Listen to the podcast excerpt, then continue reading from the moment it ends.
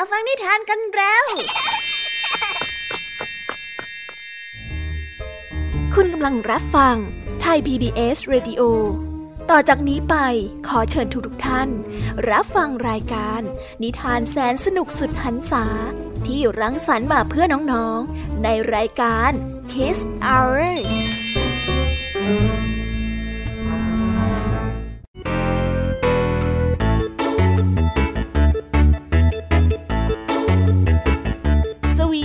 วัสดีน้องๆชาวรายการ Kiss Hour ทุกๆคนนะคะ วันนี้พี่แยมมี่กับผองเพื่อน ก็ได้เตรียมนิทานสนุกๆมาเล่าให้กับน้องๆได้ฟัง เพื่อเปิดจินตนาการ แล้วก็ตะลุยไปกับโลกแห่งนิทานนั่นเองน้องๆอยากจะรู้กันแล้วหรือยังคะ ว่าวันนี้พี่แยมมี่และผองเพื่อนได้เตรียมนิทานเรื่องอะไรมาฝากน้องๆกันบ้าง เอาละค่ะ เราไปเริ่มต้นกันที่นิทานของคุณครูไหว วันนี้นะคะ คุณครูไหวได้จัดเตรียมนิทานทั้งสองเรื่องมาฝากพวกเรากันค่ะ ในนิทานเรื่องแรกของคุณครูไหว มีชื่อเรื่องว่า ลุงป้าสู้ชีวิต ต่อกันด้วยเรื่อง รู้แต่ทำไม่ได้ส่วนนิทานของทั้งสองเรื่องนี้จะเป็นอย่างไร และจะสนุกสนานมากแค่ไหน น้องๆต้องรอติดตามรับฟังกันในช่วงของคุณครูไหวใจดีกันนะคะ วันนี้นะคะนิทานของพี่แยมมี่ได้จัดเตรียมมาฝากถึง 3 เรื่อง3รสด้วยกัน และในนิทานเรื่องแรกที่พี่แยมมี่ได้จัดเตรียมมาฝากน้องๆนนั้น มีชื่อเรื่องว่า รางวัลของการรอคอย ต่อกันในนิทานเรื่องที่สองที่มีชื่อเรื่องว่าวิธีของใครของมัน และในนิทานเรื่องที่สามมีชื่อเรื่องว่า อย่าคิดว่าไม่เห็น ส่วนเรื่องราวของนิทานทั้งสามเรื่องนี้จะเป็นอย่างไรและจะสนุกสนานสู้คุณครูไหวได้ไหมนั้น น้องๆต้องรอติดตามรับฟังกันในช่วงของพี่แยมมี่เล่าให้ฟังกันนะคะส่วนนิทานสุภาษิตในวันนี้ ลุงทองดีกับเจ้าจ้อยของเราก็ได้เตรียมสำนวนไทย ที่ให้ความสนุกสนานมาฝากน้องๆกันอีกเช่นเคยค่ะ และในวันนี้ลุงทองดีกับเจ้าจ้อย ก็ได้เตรียมสำนวนที่ว่า ตลาดหน้าคุกมาฝากกัน ส่วนเรื่องราวและความหมายของคำคำนี้จะเป็นอย่างไร เรื่องราวจะสนุกและชวนปวดหัวมากแค่ไหน เราต้องไปติดตามรับฟังกันในช่วงของนิทานสุภาษิตจากลุงทองดี แล้วก็จ้าจ้อยตัวแสบของพวกเรากันนะคะ นิทานของพี่เด็กดีในวันนี้ก็ได้จัดเตรียมนิทานมาฝากน้องๆกันอีกเช่นเคยในช่วงท้ายรายการค่ะ และในวันนี้นะคะ พี่เด็กดีได้เตรียมนิทานเรื่อง พยายามอีกทีก็ได้มาฝากกันค่ะ ส่วนเรื่องราวของนิทานเรื่องนี้จะเป็นอย่างไร จะสนุกสนานมากแค่ไหน น้องๆ ห้ามพลาดเด็ดขาดเลยนะคะ ในช่วงท้ายรายการกับพี่เด็กดีของเราค่ะโอ้โห เป็นยังไงกันบ้างล่ะคะ แค่ได้ยินแค่ชื่อเรื่องนิทานก็น่าสนุกแล้วใช่ไหมล่ะคะเด็กๆ พี่ยามีก็ตื่นเต้นอยากจะฟังนิทานที่น้องๆ รอฟังอยู่ไม่ไหวแล้วล่ะค่ะ งั้นเอาเป็นว่าเราไปฟังนิทานทั้งหมดเลยดีกว่าไหมคะ งั้นถ้าน้องๆพร้อมกันแล้ว เราไปพร้อมกันเลยดีกว่านะคะสามสองหนึ่งไปกันเลย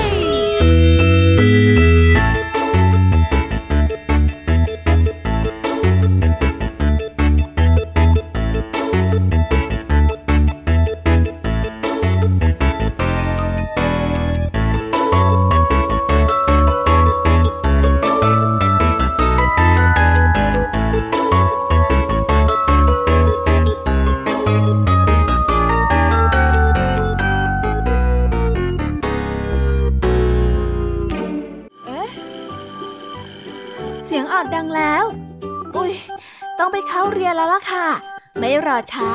เราไปหาคุณครูไหวกันเถอะ ไปกันเลย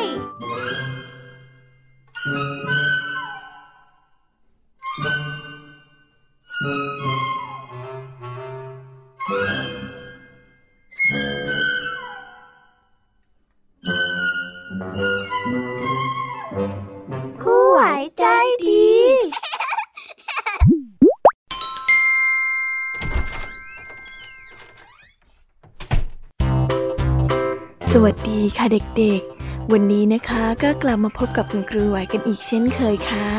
และแน่นอนนะคะ ว่ามาพบกับคุณครูไหวแบบนี้ ก็ต้องมาพบกับนิทานที่แสนสนุกด้วยกันถึงสองเรื่อง และในวันนี้คุณครูไหวได้จัดเตรียมนิทานที่แฝงไปด้วยแง่คิดคติสอนใจมาฝากเด็กๆกันค่ะ และในนิทานเรื่องแรก ที่คุณครูไหวได้จัดเตรียมมาฝากกันนั้น มีชื่อเรื่องว่า ลุงป้าสู้ชีวิต ส่วนเรื่องราวจะเป็นอย่างไร และจะสนุกสนานมากแค่ไหน เราไปติดตามรับฟังพร้อม ๆ กันได้เลยค่ะ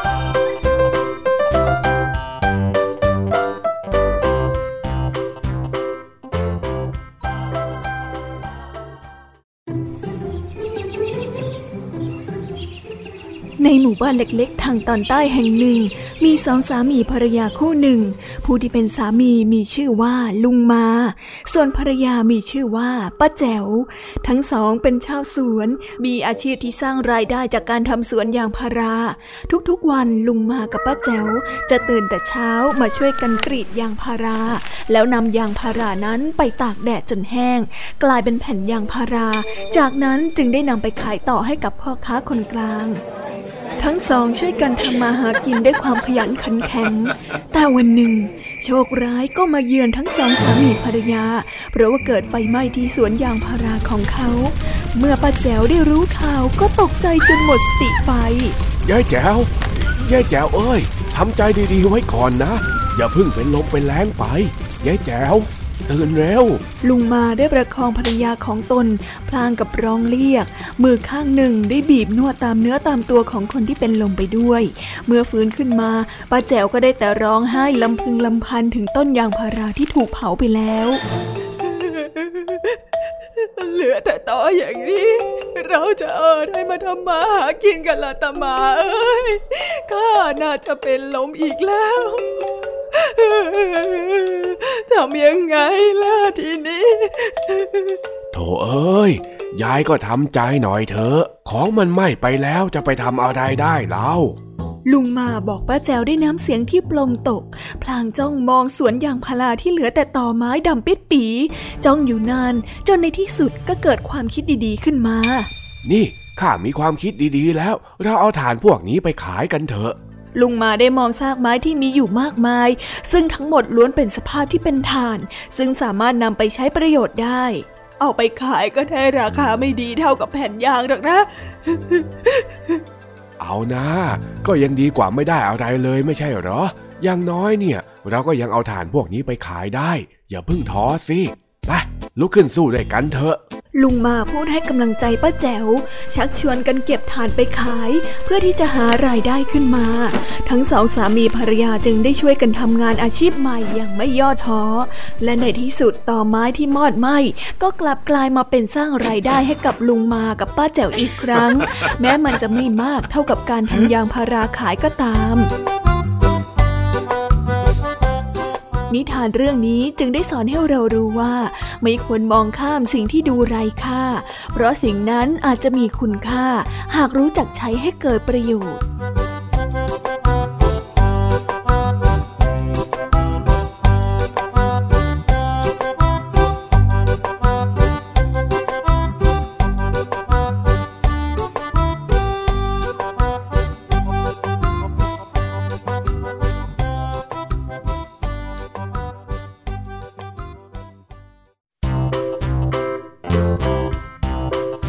และก็จบกันไปเป็นที่เรียบร้อยแล้วนะคะสำหรับนิทานในเรื่องแรกของคุณครูไหว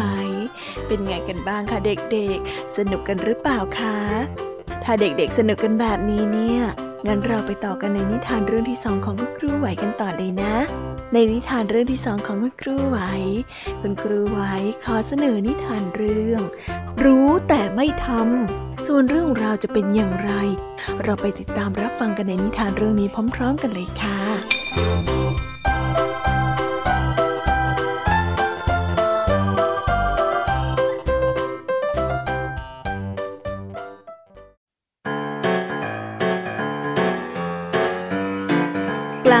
ที่คลื่นลมนั้นกำลังก่อตัว แสงสีทองได้ส่องประกายแปบป่าไปทั่วท้องฟ้า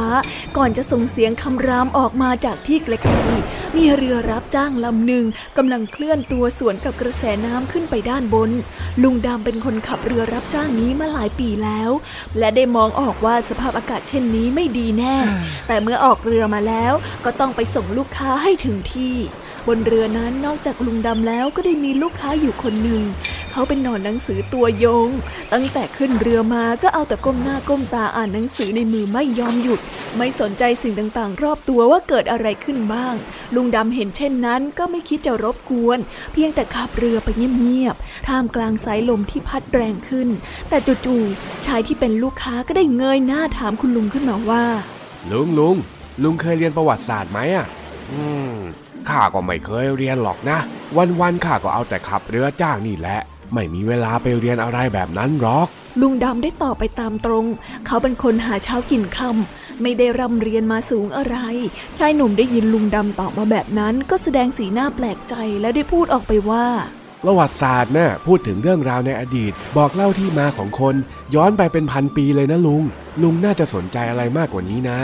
ผมว่าลุงน่าจะไปหาหนังสือประวัติศาสตร์อ่านบ้างนะ มันสนุกมากเลยล่ะ พูดจบ ชายคนนั้นก็ได้ก้มหน้าก้มตาอ่านหนังสือต่อไป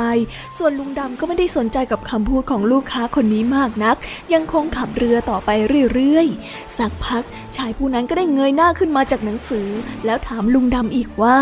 แล้วภูมิศาสตร์ล่ะ ลุงเคยเรียนบ้างไหมอะ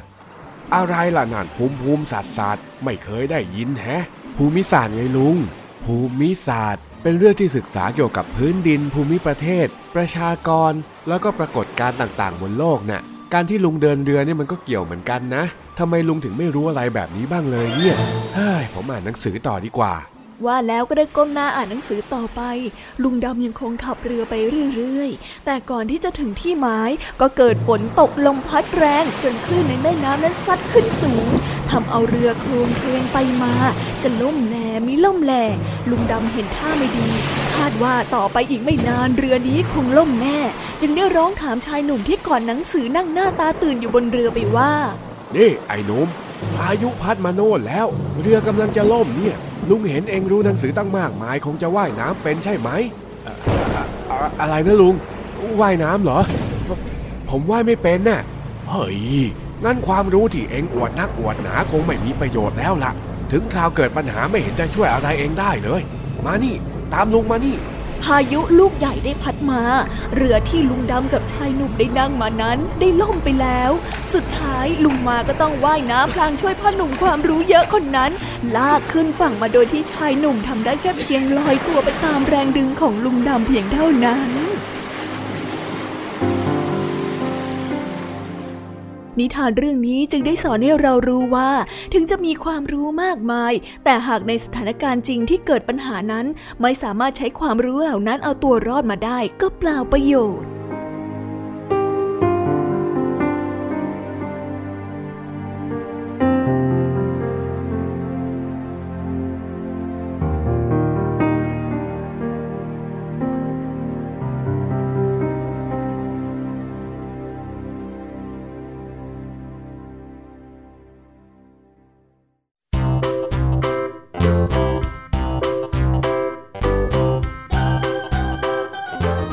แล้วก็จบกันไปเป็นที่เรียบร้อยแล้วนะคะสำหรับนิทานทั้งสองเรื่องของคุณครูไหว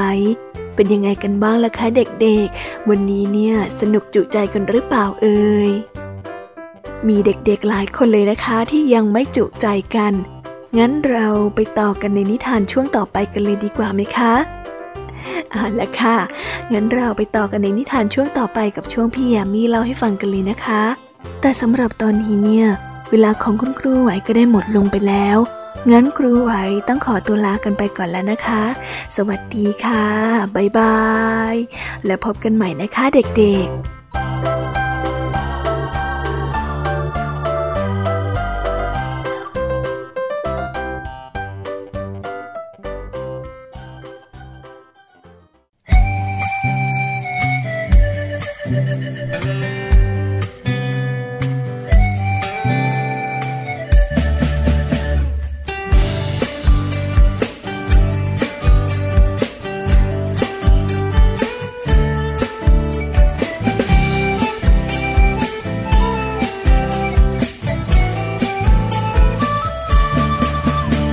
เอ็มมัวแต่ก้มแต่มอง เอ็มมัวแต่ก้มแต่มอง สายตาเราจะเสียหรือเปล่า อย่าลืมใส่ใจคนรักรอบค่างคุณใจให้รู้เท่าทัน เอ็มมัวแต่ก้มแต่มอง เอ็มมัวแต่ก้มแต่มอง ใช่เกินความจำเป็นหรือเปล่า ก็เห็นผู้ใหญ่ใครๆก็เป็นทางนั้น หรือเราต้อง ทำตามเขา เมื่อไรจะวางสักทีแล้วทำการบ้านจงอยู่อย่างนั้นไม่เห็นได้อะไร โอ้ได้แน่นอนสาระก็มากมายถ้าไม่ชัดไม่ไหลเดียวไม่ทันเขา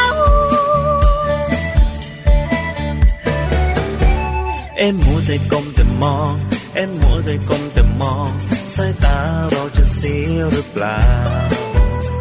อย่าลืมใส่ใจคนรักรอบค่างคุณใจให้รู้เท่าทัน เอ็มมัวแต่ก้มแต่มองเอ็มมัวแต่ก้มแต่มอง ใช่เกินความจำเป็นหรือเปล่า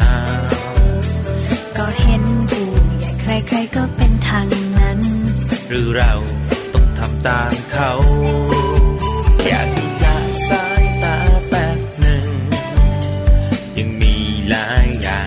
ทำอยากให้ฟังพี่บ้างสักคำเดี๋ยวจะมาหาว่าไม่เตือนจะวางแล้วแป๊บเดียวนิดหนึ่งจะรีบทำการบ้านเร็วไว จะเชื่อฟังไม่มีเลวไหลวางมือถือไว้ใช้เท่าที่จำเป็นเอ็มมัวแต่ก้มแต่มอง เอ็มมัวแต่ก้มแต่มองสายตาเราจะเสียหรือเปล่า อย่าลืมใส่ใจคนรักรอบค่างคุณใจให้รู้เท่าทัน เอ็มมัวแต่ก้มแต่มอง เอ็มมัวแต่ก้มแต่มอง ใช่เกินความจำเป็นหรือเปล่า ก็เห็นผู้ใหญ่ใครๆก็เป็นทางนั้น หรือเรา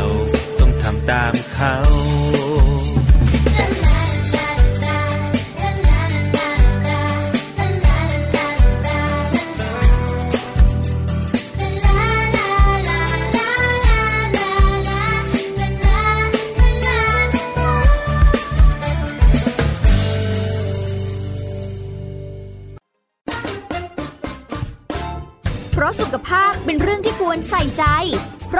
วงใย เราจึงจะคุยให้คุณได้ฟัง กับเรื่องราวสุขภาวะสุขภาพ ในรายการ โรงหมอ และโรงหมอสุดสัปดาห์ ทุกวัน 10นาฬิกาทางไทย PBS Digital Radio ฟังสดหรือย้อนหลังผ่านออนไลน์ www.thaipbsradio.com หรือแอปพลิเคชัน Thai PBS Radio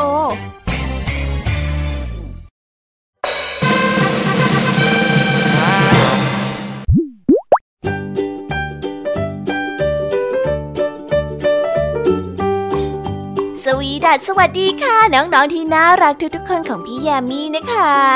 ก็เปิดรายการมาพร้อมกับเสียงอันสดใสของพี่ยามีกันอีกแล้ว และวันนี้ค่ะนิทานเรื่องแรกที่พี่ยามีได้จัดเตรียมมาฝากน้องๆนนั้น มีชื่อเรื่องว่า รางวัลของการรอคอย ส่วนเรื่องราวจะเป็นอย่างไรจะสนุกสนานมากแค่ไหน เราไปติดตามรับฟังพร้อมๆกันได้เลยค่ะ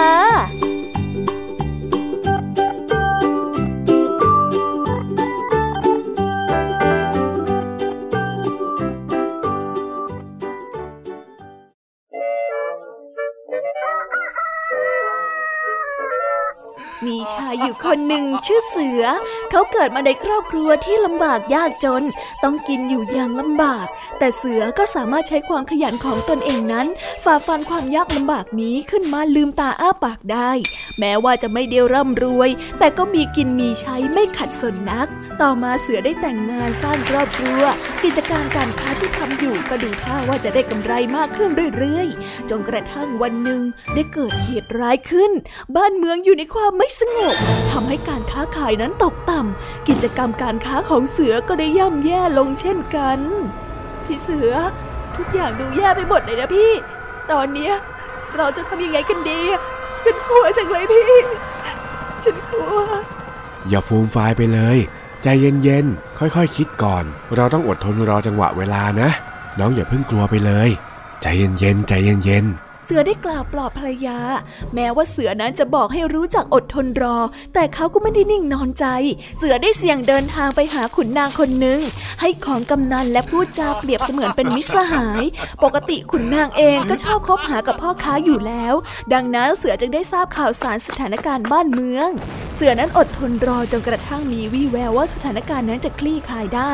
จากนั้นเสือก็ได้กลับมาที่บ้านพร้อมกับรอยยิ้มบอกกับภรรยาและลูกๆว่า ให้เอาของในในร้านออกไปเลาะขายให้หมด ด้วยความเป็นห่วงในสถานการณ์ที่ยังสุ่มเสี่ยง ภรรยาของเสือจึงได้เอ่ยปากห้ามเอาไว้ เพราะว่ากลัวว่าจะเสี่ยงเกินไป แต่เสือก็ยังคงยืนยันว่าจะทำเช่นเดิมพี่พี่ฉันว่าไม่ดีหรอกนะ พี่ดูสถานการณ์ตอนนี้สิมันย่ำแย่แค่ไหนอะแล้วเราจะเอาของในร้านออกไปขายได้ยังไง ถ้าเราขาดทุนขึ้นมา แล้วเราไม่มีของขายในอนาคตล่ะ พี่มันจะแย่กว่าเดิมนะ อย่ากลัวไปเลย เราอดทนมาถึงขั้นนี้แล้วเนี่ย เราจะไม่พลาดแน่นอน พี่วางแผนไว้แล้ว การอดทนรอของเรามันจะต้องไม่สูญเปล่าแน่ๆ คอยดูสิ และเมื่อเขาได้เอาของออกมาขาย สถานการณ์บ้านเมืองก็ดีมากขึ้น ดังนั้นในเวลาต่อมาจึงได้มีร้านค้าร้านอื่น ได้นำสินค้าล็อตใหญ่ออกมาขายในราคาที่ถูกกว่า แต่ยังดีที่เสือนั้นได้รีบนำสินค้าของตนออกมาขายก่อนหน้า ไม่เช่นนั้นกิจกรรมของเขาก็คงจะจบสิ้นไปแล้ว นิทานเรื่องนี้จึงได้สอนให้เรารู้ว่า ความกล้าและความอดทนเป็นอาวุธที่จะเอาชนะอุปสรรคต่าง ๆ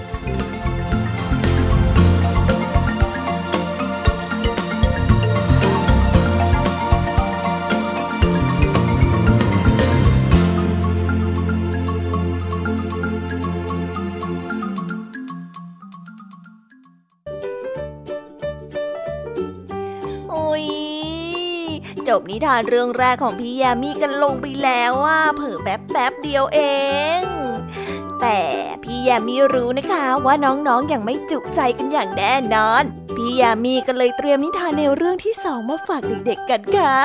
ในนิทานเรื่องที่สองนี้ มีชื่อเรื่องว่า วิธีของใครของมัน ส่วนเรื่องราวจะเป็นอย่างไร และจะสนุกสนานมากแค่ไหน เราไปรับฟังพร้อม ๆ กันได้เลยค่ะ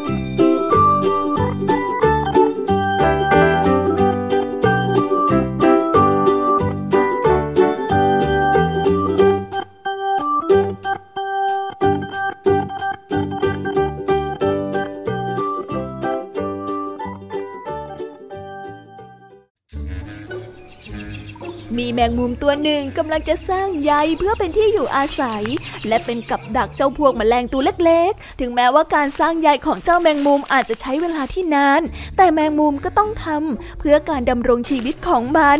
จิงจกที่ผ่านมาเห็นจึงได้ร้องทักด้วยเสียงที่เยาะเย้ยไปว่าโอ้ยกว่าเจ้าจะสร้างย้ายเสร็จนะนะข้าเนี่ยก็จับแมลงกินได้ไปหลายตัวแล้ว โอ้ยโอ้ยขำขำเฮ้ยฝีมือของเจ้ากับข้าเนี่ย มันคนละชั้นเชิงกันนั่นนะ แมงมุมได้ยินแบบนั้นก็ได้รู้สึกโมโหขึ้นมานิดหน่อย มันจึงได้ตอบกลับไปว่า เจ้าก็ดีเอาแต่พูดอวดน่ะเจ้าน่าจับได้ทีละตัว ถึงแม้ว่าข้าจะเสียเวลาในการสร้างใยแต่ข้าก็จับได้ทีละมากกว่าเจ้า และยังมีที่หลบภัยด้วยฮ้เจ้าน่ะพูดได้เถอะข้าน่ะจับแมลงกินได้มากกว่า เชิญเจ้าสร้างรังต่อไปเถอะไปหาแมลงกินอร่อยอร่อยดีกว่า จิงจกพูดแล้วก็สะบัดหางเดินจากไป ส่วนเจ้าแมงมุมยังคงสร้างใยของมันอย่างขยันขันแข็ง มันได้ค่อยๆสร้างไปทีละเส้น ทีละเส้น ต่อเส้นใยไปทีละส่วน ทีละส่วน จนในที่สุดใยแมงมุมก็สำเร็จเรียบร้อยไปได้ด้วยดี เมื่อใยแมงมุมเสร็จเรียบร้อยแล้วแมลงตัวเล็กตัวน้อยก็ได้บินมาติดที่ใยแมงมุมของมันมากมาย มากจนเจ้าจิงจกจอมอวดดี ไม่มีอาหารกินเลยทีเดียวละค่ะ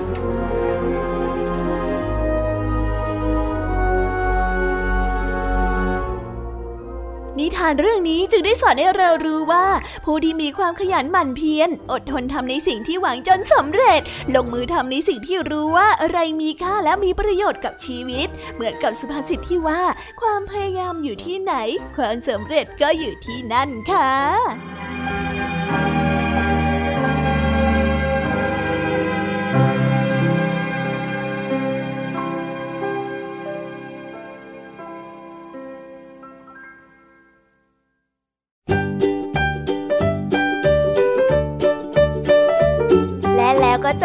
แล้วนะสำหรับนิทานในเรื่องที่สองของพี่ยามีเป็นไงกันบ้างคะน้องๆ สนุกจุใจกันแล้วหรือยังเอ่ยฮะอะไรนะคะ ยังไม่จุใจกันหรอ ไม่เป็นไรค่ะน้องๆ พี่ยามีเนี่ย ได้เตรียมนิทานในเรื่องที่สามมารอน้องๆอยู่แล้วงั้นเราไปติดตามรับฟังกันในนิทานเรื่องที่สามกันต่อเลยดีไหมคะในนิทานเรื่องที่สามที่พี่ยามีได้จัดเตรียมมาฝากเด็กๆกันนั้น มีชื่อเรื่องว่า อย่าคิดว่าไม่เห็น ส่วนเรื่องราวจะเป็นอย่างไรจะสนุกสนานมากแค่ไหน เราไปรับฟังกันในนิทานเรื่องนี้พร้อมๆกันเลยค่ะ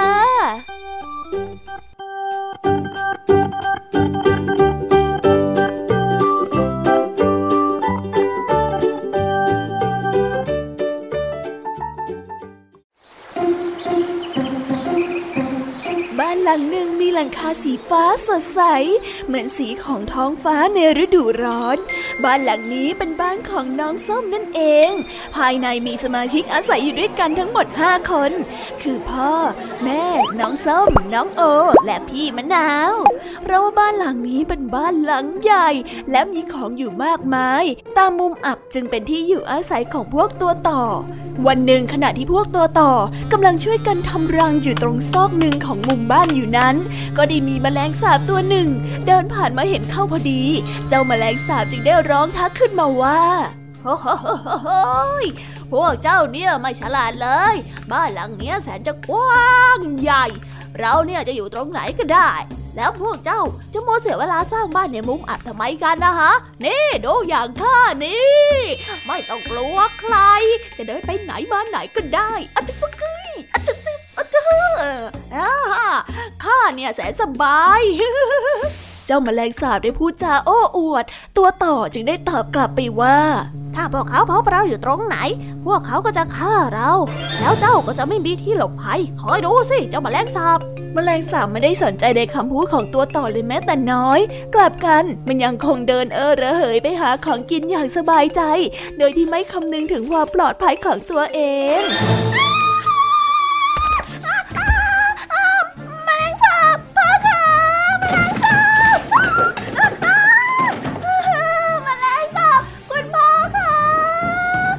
น้องส้มที่เดินเข้ามาหาอาหารกินในครัว ได้ร้องเสียงดังลั่นออกมาจากครัว ทุกคนได้รีวิ่งเข้ามาดูเจ้าแมลงสาบที่น่ารังเกียจ ส่วนพ่อก็ได้คว้าไม้ไล่ตีจนชุนลมุนไปหมด ในที่สุดเจ้าแมลงสาบก็ต้องวิ่งหนีหัวซุกหัวซุน จนแทบเอาชีวิตไม่รอด เพราะความประมาทและไม่คิดถึงผลเสียในการแสดงตัวให้กับมนุษย์ได้พบเห็น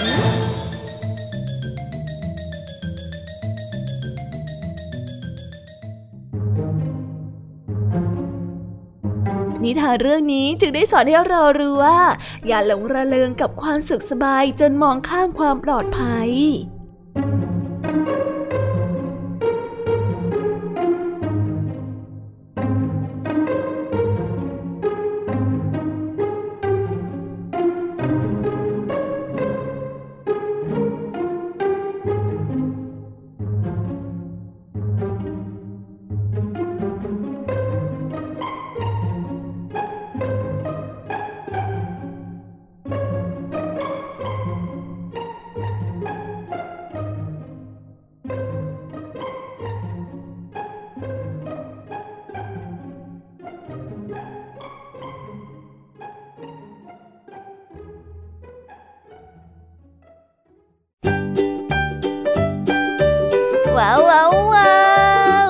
กันไปเป็นที่เรียบร้อยแล้วนะคะสำหรับนิทานทั้งสามเรื่องสามรสของพี่ยามีเป็นไงกันบ้างคะเด็กๆ ได้ข้อคิดหรือว่าคติสอนใจอะไรกันไปบ้าง อย่าลืมนำไปเล่าให้กับเพื่อนๆที่โรงเรียนได้รับฟังกันด้วยนะคะ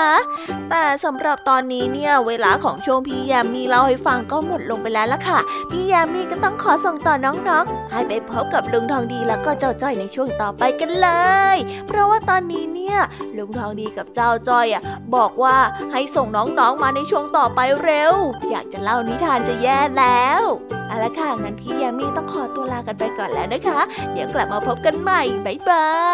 ย ไปหาลุงทองดีกับเจ้าจอยกันเลยค่ะ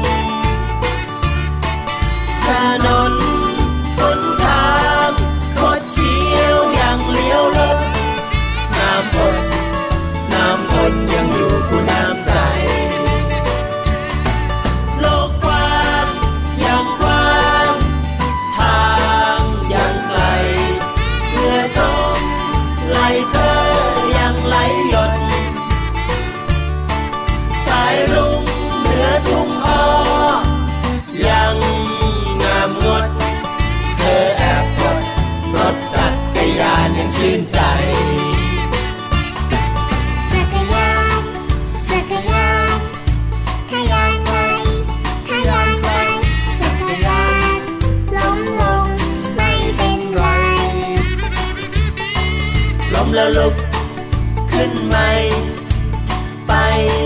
พร้อมกัน ปันปันปันปันปันปันปันปัน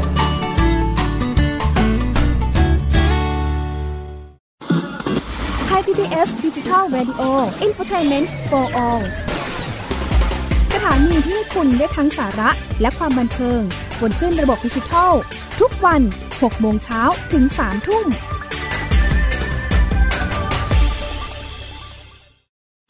อยู่ที่ไหนก็ติดตามเราได้ทุกที่ ผ่านช่องทางออนไลน์ จากไทย PBS Digital Radio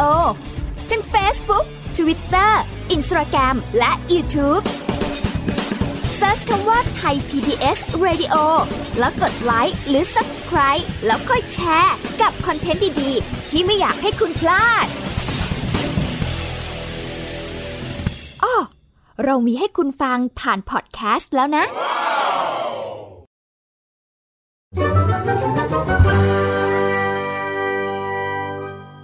นิทานสุภาษิต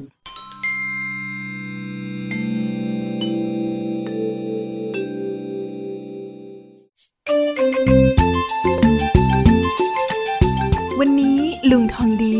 อยากจะกินต้มเห็ดโคลน ซึ่งเป็นของหายาก นานๆจะถึงฤดูได้กินสักที ลุงทองดีจึงได้ชวนเจ้าจ้อยออกมาจ่ายตลาด เพื่อซื้อเห็ดมาทำกับข้าวกินเย็นนี้ เจ้าจ้อยไม่รีรอมีหรือชวนแล้วจะไม่ไป เรื่องราวจะเป็นอย่างไรไปติดตามพร้อมกันได้เลยค่ะ ลุงทองดีลุงทองดีบอกว่าลุงอยากกินเห็ดอะไรนะจ๊ะจอยลืมไปแล้วอะอ๋อข้าแต่อยากจะกินต้มเห็ดโคลนต้มร้อนๆนะปรุงให้ดีๆสักหน่อย ใส่พริกเยอะๆเฮ้ยนึกแล้วน้ำลายไหล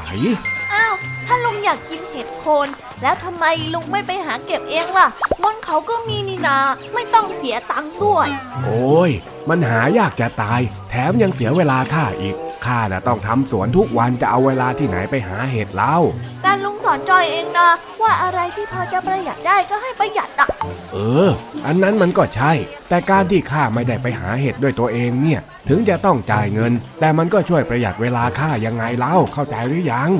อ๋อเวลาก็ประหยัดได้เหรอจ้อยเพิ่งรู้นะเนี่ย ไปไปไปรีบมองหาร้านเห็ดโคลนเข้า ของยิ่งหายากแบบนี้เดี๋ยวชาวบ้านเขาจะแย่งซื้อไปกันหมด ได้เลยจ้า รับรองว่าจ้อยจะไม่ทำให้ลุงทองดีผิดหวัง ตกลง งั้นเดี๋ยวอีก 15 นาทีเนี่ย เรามาเจอกันตรงนี้นะ แล้วถ้าหากว่าเองเจอก็มาบอกข้าส่วนข้าเนี่ยถ้าหากว่าเจอข้าจะซื้อมาเลย แล้วถ้าลุงทองดีไม่เจอจ๊ะ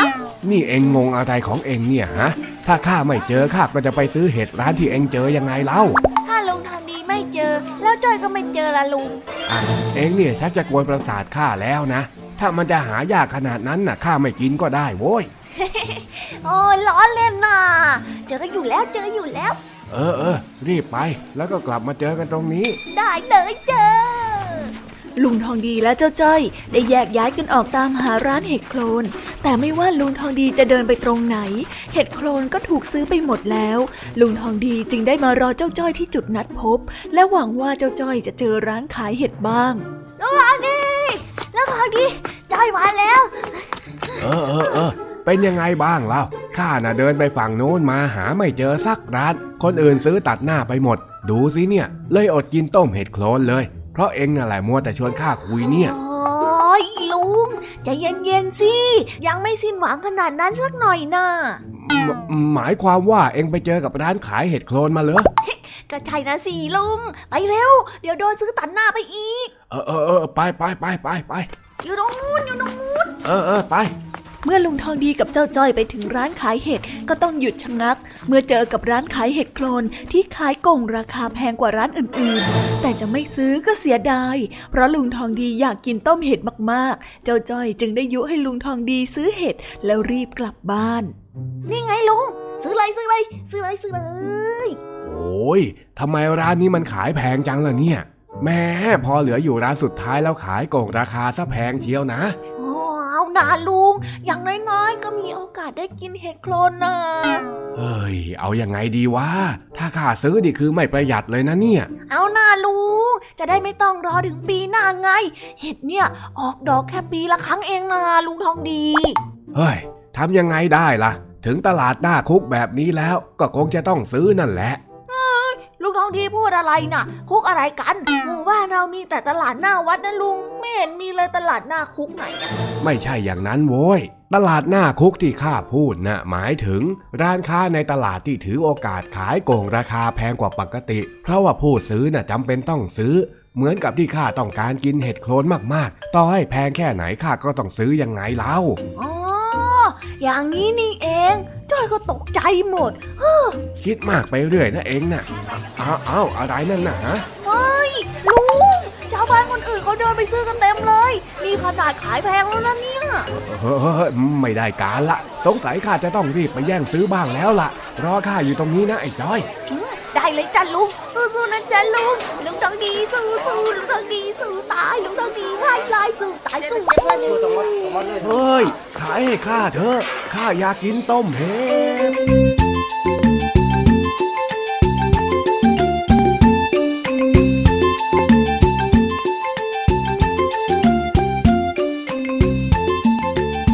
ไปแล้วนะคะสำหรับนิทานสุภาษิตสนุกสนุกจากลุงทองดี แล้วก็จ้าจอยจอบปัญหาของเรา แต่เดี๋ยวก่อนนะคะน้องๆอย่าเพิ่งรีไปไหนนะคะ เรายังมีนิทานแสนสนุกจากน้องเด็กดีมารอน้องๆอยู่แล้ว ถ้าน้องๆพร้อมกันแล้ว เราไปฟังนิทานจากพี่เด็กดีกันเลยค่ะ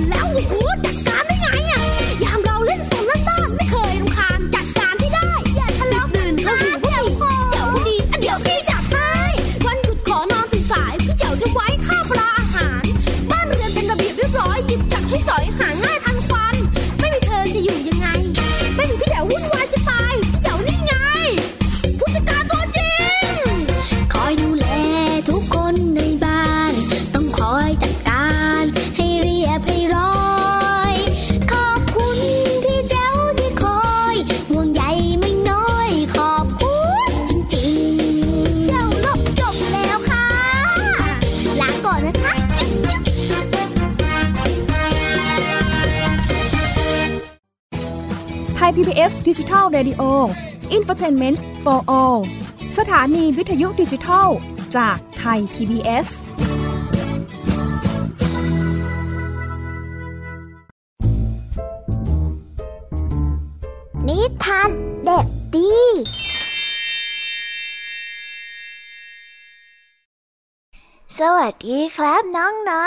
วันนี้ก็กลับมาพบกับพี่เด็กดีกันอีกแล้ว และแน่นอนว่ามาพบกับพี่เด็กดีแบบนี้ ก็ต้องกลับมาพบกับนิทานที่แสนสนุกกันในช่วงท้ายรายการ และวันนี้นะครับ พี่เด็กดีก็ได้เตรียมนิทานเรื่อง พยายามอีกทีก็ได้มาฝากกัน ส่วนเรื่องราวจะเป็นอย่างไร ถ้าน้องๆออยากจะรู้กันแล้ว งั้นเราไปติดตามรับฟังกันได้เลยครับ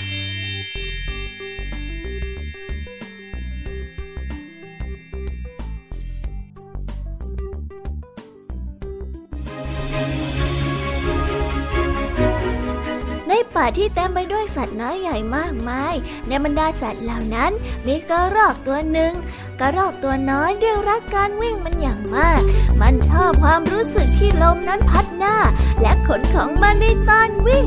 ชอบความรู้สึกอิสระ และวิวรอบตัวที่ไหลผ่านมันไปอย่างรวดเร็ว ในปีนี้ป่าก็ได้มีการจัดแข่งขันวิ่งของสัตว์เล็กขึ้น ในงานกีฬาประจำปี ซึ่งเจ้ากระรอกน้อยไม่มีทางพลาดที่จะเข้าร่วมการแข่งขันอย่างแน่นอนอ้า การวิ่งแข่งปีนี้จะต้องชนะให้ได้เลยเจ้ากระรอกน้อยได้ให้กำลังใจตัวเองและขณะเดียวกันก็ได้ฝึกซ้อมวิ่งทุกวัน เพื่อเตรียมตัวแข่งขันในงานที่กำลังจะจัดขึ้นในอีกหนึ่งสัปดาห์ข้างหน้า กระรอกน้อยขยันและตั้งใจฝึกซ้อมอย่างหนัก เพราะมันอยากจะเป็นผู้ชนะในการแข่งขันของปีนี้นั่นเอง เมื่อถึงวันแข่งขันกระรอกน้อยได้วิ่งเอาชนะสัตว์อื่น ๆ มาจนรอบสุดท้าย การแข่งขันรอบตัดสินนี้ มันต้องวิ่งแข่งกับเจ้ากระต่าย ซึ่งเป็นแชมป์วิ่งเร็วของปีที่แล้ว มันอยากจะพิสูจน์ตัวเองให้กับสัตว์ป่าตัวอื่นได้เห็นว่า มันสามารถวิ่งได้เร็วกว่ากระต่าย เป็นนักวิ่งสัตว์เล็กที่เร็วที่สุดในป่าแห่งนี้ให้ได้ การแข่งขันจะเริ่มต้นขึ้นแล้ว ทั้งกระรอกและกระต่าย ต่างก็ยืดอยู่ในจุดสตาร์ทและเตรียมพร้อมด้วยกันทั้งคู่เมื่อได้เห็นสัญญาณจากการโบกธงสีแดงของเจ้าสิงโตที่มาเป็นคณะกรรมการ ทั้งคู่ก็ได้ออกตัววิ่งไปข้างหน้าในทันที โดยมีเสียงเชียร์จากสัตว์รอบๆข้างที่มาดูตลอดทั้งระยะทางไปจนถึงเส้นชัยสู้ๆนะเจ้ากระต่ายสู้ๆสู้เขากระรอกน้อยสู้เขา วิ่งเร็วสิ เร็ว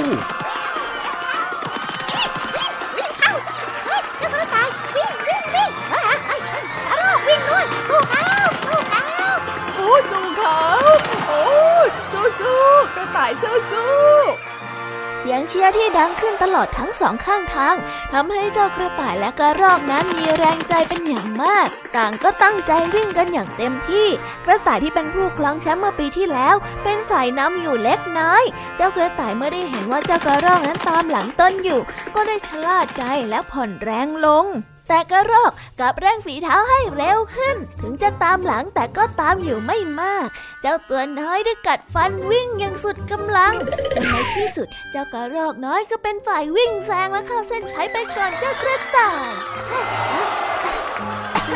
ชนะชนะแล้วอ้วยูฮูชนะแล้วทำได้ฮูฮูยูฮู กระรอกได้ร้องตะโกนอย่างดีใจ พลางกระโดดไปมาเมื่อมันนั้นเป็นฝ่ายชนะ ยินดีด้วยนะ ยินดีด้วยนะจ๊ะเจ้ากระรอก เก่งที่สุดเลย เย้ กระรอกเก่งที่สุด กระรอกเนี่ยเจ๋งที่สุดแล้ว บรรดาสัตว์ป่าต่างปรบมือ พร้อมกับส่งเสียงร้องชัยโย แสดงความดีใจกับเจ้ากระรอกที่สามารถเอาชนะเจ้ากระต่ายได้สำเร็จ ส่วนเจ้ากระต่ายนั้นถึงแม้ว่าจะเป็นผู้แพ้แล้วรู้สึกเสียดายอยู่ไม่น้อย แต่มันก็ยอมรับผลการแข่งขัน และมาร่วมแสดงความยินดีกับเจ้ากระรอกที่ได้เป็นแชมป์วิ่งเร็วตัวใหม่ของป่าในปีนี้ นิทานเรื่องนี้จึงได้สอนให้เรารู้ว่า ไม่ว่าจะเป็นกีฬาหรือการแข่งขันชนิดใดก็ตาม ย่อมมีผู้แพ้ผู้ชนะ ผู้ที่ยอมรับในความพ่ายแพ้ของตนเอง และร่วมแสดงความยินดีกับผู้ชนะ ถือว่าคนนั้นมีน้ำใจนักกีฬา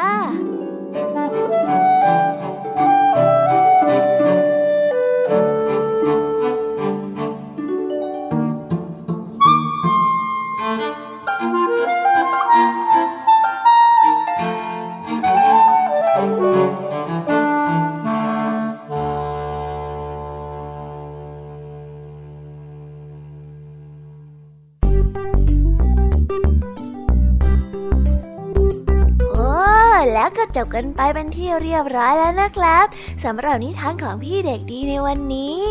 เป็นยังไงกันบ้างล่ะครับน้องๆ สนุกกันหรือเปล่าเอ่ยถ้าน้องๆสนุกกันแบบนี้ เอาไว้วันหลังพี่เด็กดีจะจัดเตรียมนิทานที่แสนสนุกแบบนี้มาฝากกันอีกนะครับ แต่สำหรับวันนี้เวลาของพี่เด็กดีก็หมดลงไปแล้ว พี่เด็กดีก็ต้องขอตัวลาน้องๆกันไปก่อน แล้วพบกันใหม่นะครับ สวัสดีครับ บ๊ายบาย เป็นเด็กดีของคุณพ่อคุณแม่นะครับ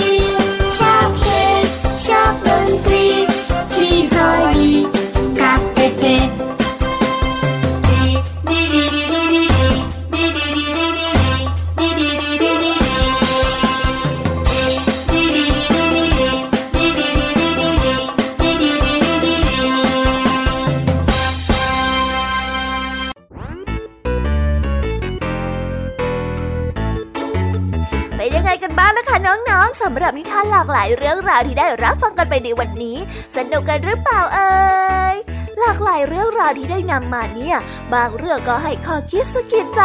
บางเรื่องก็ให้ความสนุกสนานเพลิดเพลิน แล้วแต่ว่าน้องๆเนี่ยจะเห็นความสนุกสนานในแง่มุมไหนกันบ้าง ส่วนพี่ยามีแล้วก็พ่องเพื่อนเนี่ยก็มีหน้าที่ในการนำนิทานมาส่งตรงถึงน้องๆแค่นั้นเองละค่ะ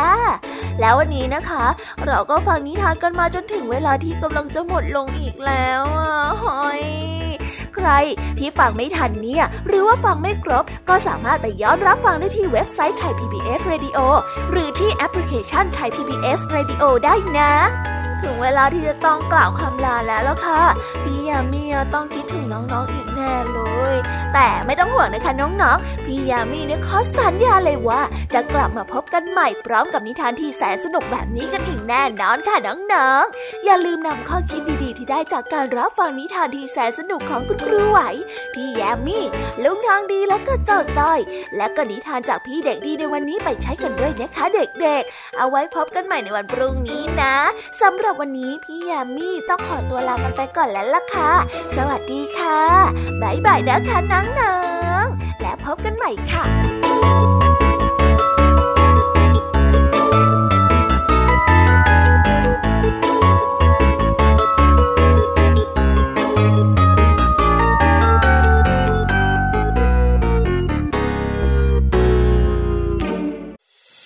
ติดตามรับฟังรายการย้อนหลังได้ที่เว็บไซต์และแอปพลิเคชันไทย PBS Radio ไทย PBS ดิจิทัล Radio วิทยุข่าวสารสาระ เพื่อสาธารณะและสังคม